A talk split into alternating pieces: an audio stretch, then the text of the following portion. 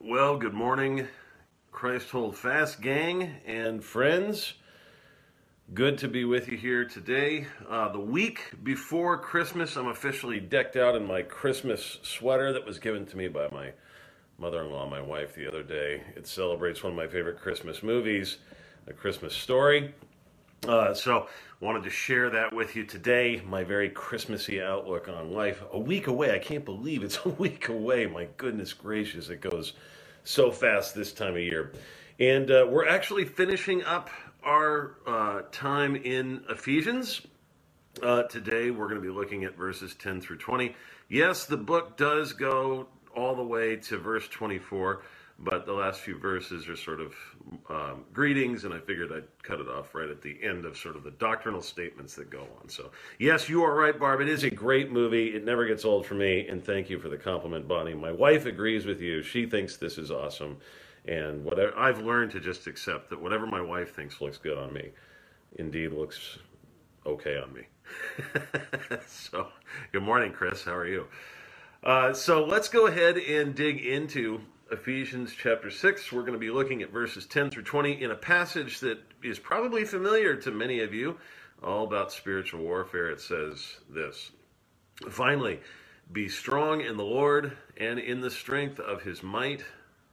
Put on the whole armor of God that you may be able to stand against the schemes of the devil. For we do not wrestle against flesh and blood, but against the rulers, against the authorities, against the cosmic powers over this present darkness, against the spiritual forces of evil in the heavenly places. Therefore, take up the whole armor of God, that you may be able to withstand in the evil day, and having done all, to stand firm.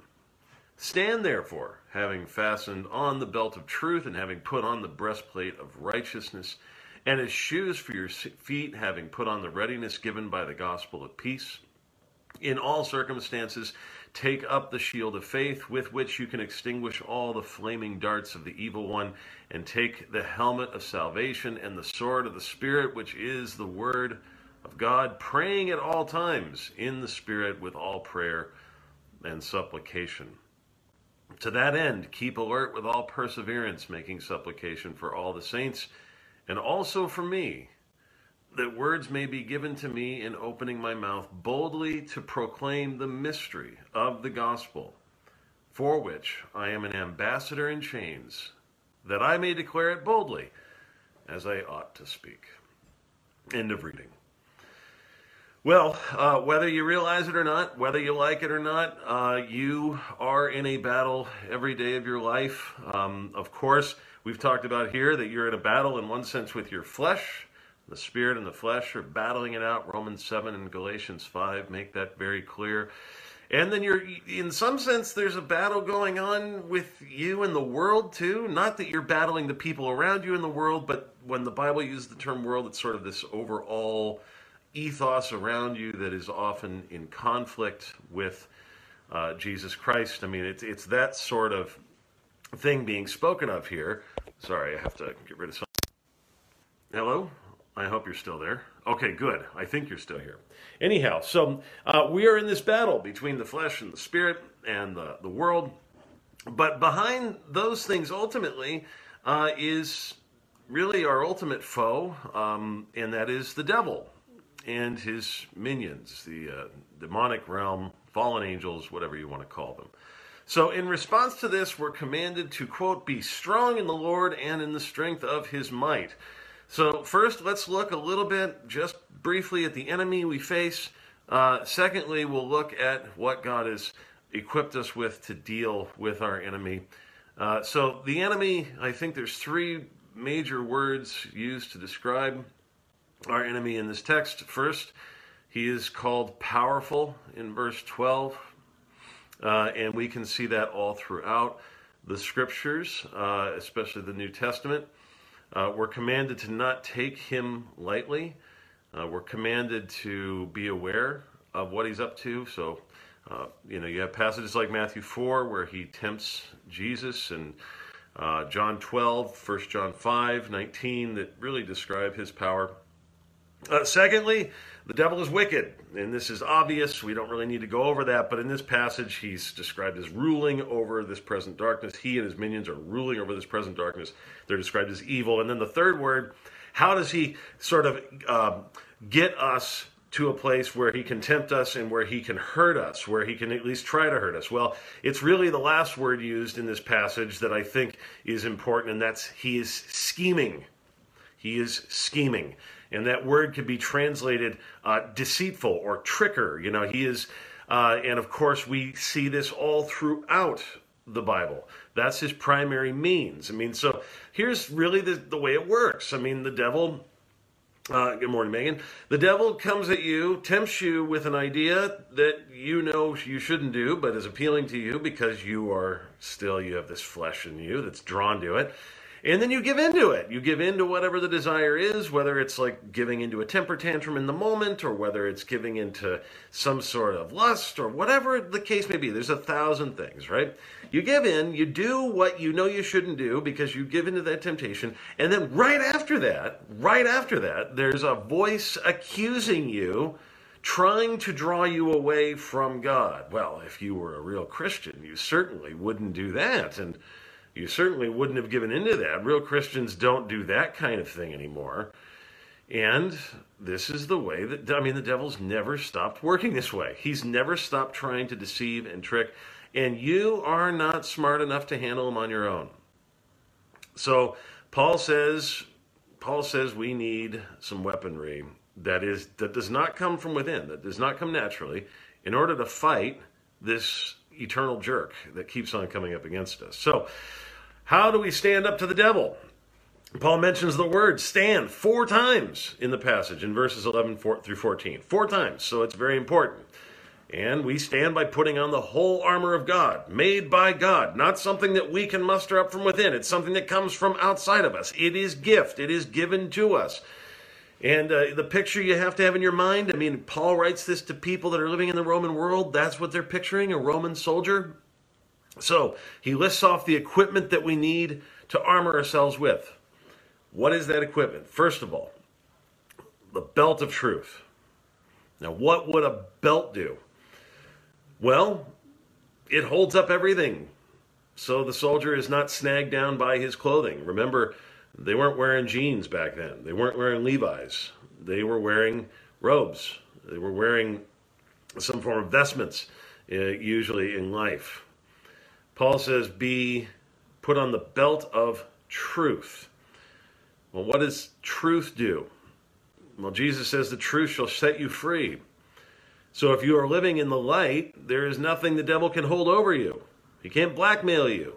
He can't snag you living in the truth, even the truth of acknowledging your sin and confessing that you're much worse than people might imagine you to be, is much better than pretending otherwise. So the belt of truth is not merely just saying the belt of believing Jesus is Lord. Yes, that's true, but it's also the belt of being truthful about yourself. The belt of being real and not pretending that you're holier than you are. Secondly, he says the breastplate of righteousness. What did the breastplate protect? Well, it protected the heart. What does righteousness protect? Our hearts against the accuser. Where do we get this righteousness? Jesus Christ, our Lord. Yes, that's correct, Bonnie. Jesus says, I am the truth, and it is through our connection to Him that we actually have the ability to tell the truth about ourselves without fear of consequences or fear of judgment, but knowing that because of our connection to Him, we have not just truth, but the way and the life. So the breastplate of righteousness protects our hearts. Well, you know, it's easy to read that and go, well, that must mean that we need to have more righteousness. No, we need to have somebody else's righteousness gifted to us. The breastplate of Christ's righteousness protects our hearts against the evil one when the evil one accuses us.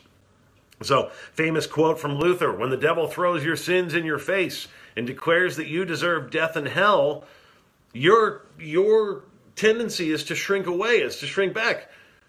But Luther says, no, tell him this I admit that I deserve death and hell. What of it? For I know one who suffered and made satisfaction on my behalf. His name is Jesus Christ, Son of God. And where he is, there I shall be also. That's Luther putting into effect the breastplate of righteousness. My righteousness isn't my own. My righteousness is given to me from Jesus Christ, and the devil cannot stand against such righteousness. Thirdly, he mentions putting on the shoes of the gospel. Now, what do shoes give one the ability to do? Walk with confidence, run without fear. What does the gospel of peace do? It gives you the confidence to walk and run without fear spiritually of judgment, of condemnation. If you take time later on after this to look up Isaiah chapter 40, verses 28 through 31, or Titus 2, verses 11 through 14, uh, remember Romans 5 uh, leads to Romans 6. I mean, all of these passages are saying that the gospel of peace, you're anchored in the gospel. And when you're anchored in the gospel, you actually can walk this life in a way without fear of what lies on the path before you. Fourthly, we're called to take up the shield of faith. Now, what does a shield do? Well, it protects you from the flaming arrows of your enemy. What does faith do? It protects you from the flaming arrows of your enemy. Again, Luther, faith is a living, bold trust in God's grace so certain of God's favor that it would risk death a thousand times trusting in it. Such confidence and knowledge of God's grace makes you happy, joyful, and bold in your relationship to God and all creatures. That's what Luther says about faith. And what are the devil's arrows? Well, the devil's arrows are all sorts of things. They're usually accusations about your past. Usually, they're, he's wanting to throw things in your face where you haven't done things the way that you should have. And He wants you desperately to base your relationship with God on those facts, on your failures. The devil's never happier than when you think that your relationship with God depends on your works, past, present, or future. And the way to counteract that, the flaming arrows of the devil, is to remember again the shield of faith. Who is it you have believed in? You have believed in the one who said on the cross, It is finished, and he meant it. He wasn't messing around. Like Jesus didn't wink when he said it is finished. He didn't have his fingers crossed. He meant it. That's who you believe in, Christian. You know, as Paul says, I know who I am. I have believed in, and so do you. All right, let's move on. The helmet of salvation. What does the helmet protect? Well, the head. What's in the head? The mind. What does salvation do? Well, to quote again whether our headpiece is that measure of salvation which we have already received, forgiveness, deliverance from Satan bondage, and adoption into God's family, or the confident expectation of full salvation on the last day, there is no doubt that God's saving power is our only defense against the enemy of our souls. This is a quote from John Stott. So, the helmet of salvation protects our mind from believing things wrongly about God and ourselves. Again, notice how every weapon we're given is the gospel. It is the gospel to fight the enemy. Now we get to our first offensive weapon. Everything we've mentioned so far is defensive, it protects us. But we're not merely called just to be defended or protected we're called to fight back. And so, Paul says, take up the sword of the Spirit. And of course, we know from other that the, passages such as Hebrews 4:12 and Matthew 4 1 through 11, 2 Timothy 3 15 and 16 that the sword of the Spirit is the Word of God. Now, what this presupposes is that we know the Word. We don't have to be theologians and we don't have to be experts in the word, but the word, the more we know it, the more we have weaponry to fight back against the nonsense that the devil is going to bring at us. And that's our problem a lot of the time is that we're not sure how to fight back against what he's slinging at us. Again, I'm just going full Luther today because there's so many good quotes about this. He says, quote, experience is required, gathered in many kinds of bouts and temptations, to be able to meet the devil when he comes and enter into, enters into judgment with us, wants us pious, and on the basis of the law argues with us about what it means to have done right or not. Before an untried and inexperienced Christian has learned his lesson, the devil has so disturbed him that he must fear and tremble and does not know which way to turn. What does he say then? Therefore, we must learn to cling to Christ's word and comfort alone and permit the devil no argument about our works or piety. One does not gain much ground against the devil with a lengthy disputation, but with brief words and replies, such as, I am a Christian of the same flesh and blood as is my Lord Christ, the Son of God. Settle your account with him. Then the devil does not stay long. End quote. Now, the reason I'm quoting Luther, I should say so much about this, is because if you know anything about Luther, if you read any of Luther, you know that Luther was a man who constantly wrestled with the devil. Constantly. I mean, in his in his writings is constantly talking about the ways that he feels attacked by the devil. So much of Luther's theology is forged by these attacks. And so, if we want to learn how to deal with the attacks of the enemy, it's good to look to those who have dealt with it in the past. All right, so we're almost done. Second offensive weapon we have. So we have first the spirit, sword of the spirit, the word of God, and then next prayer, and that's really talked about in verses 18 through 20. Now, I, I think Paul Tripp has it right when he describes prayer this way. Prayer is abandoning my righteousness, admitting my need for forgiveness, and resting in the grace of the cross of Jesus Christ. Now, you know what drives me absolutely crazy? Just drives me nuts is when I hear prayer talked about so much as a work that we have to do. Talk about drying, I mean, just destroying a wonderful gift, turning it into law rather than this gospel gift that tells us we get to go to the, to the throne of the Most High God with our most uh, with our smallest requests, bring everything before Him at any given time for free, and be assured that He's going to hear us and act on our behalf because he loves us. What a gift! And yet, so often, I hear the way prayer is talked about as a have to. No, it's a get to, and it's a get to in our battle against an enemy that wants to steal, kill, and destroy us. It's a gift. Thus, we should pray in the Spirit. As Romans 8:26 describes in this passage says, at all times. Prayer just means, again, dependence. It just means dependence on God for what we need and, you know, for what our friends need, for what the people we love need. And that's all it is. And really, that's all we're talking about here. So you want to know what it means to stand up against the devil. It's really just learning more and more to depend that on God's promises actually being real for you. Yeah, what he says in the gospel is true. It's real for you. Jesus Christ has really accomplished it all. And so take up the belt of that truth.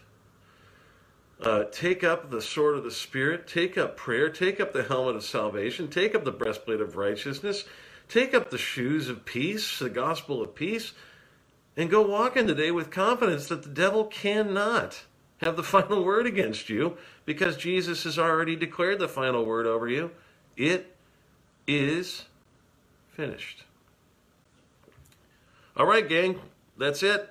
I hope you have a wonderful Christmas. I won't see you next Tuesday because it will be Christmas Day. Um, I will, I am actually, I mean, keep an eye out because uh, me and Dan and Chad Bird are getting together in oh, I think about five minutes now to record our special Christmas episode of 40 and 30 minutes in the Old and New Testament, where we're going to talk about some prophecies and things um, celebrating Christmas. And so keep an eye out for that. That should be coming out later this week. Um, and uh, yeah, that's it, gang. God bless you. Merry Christmas.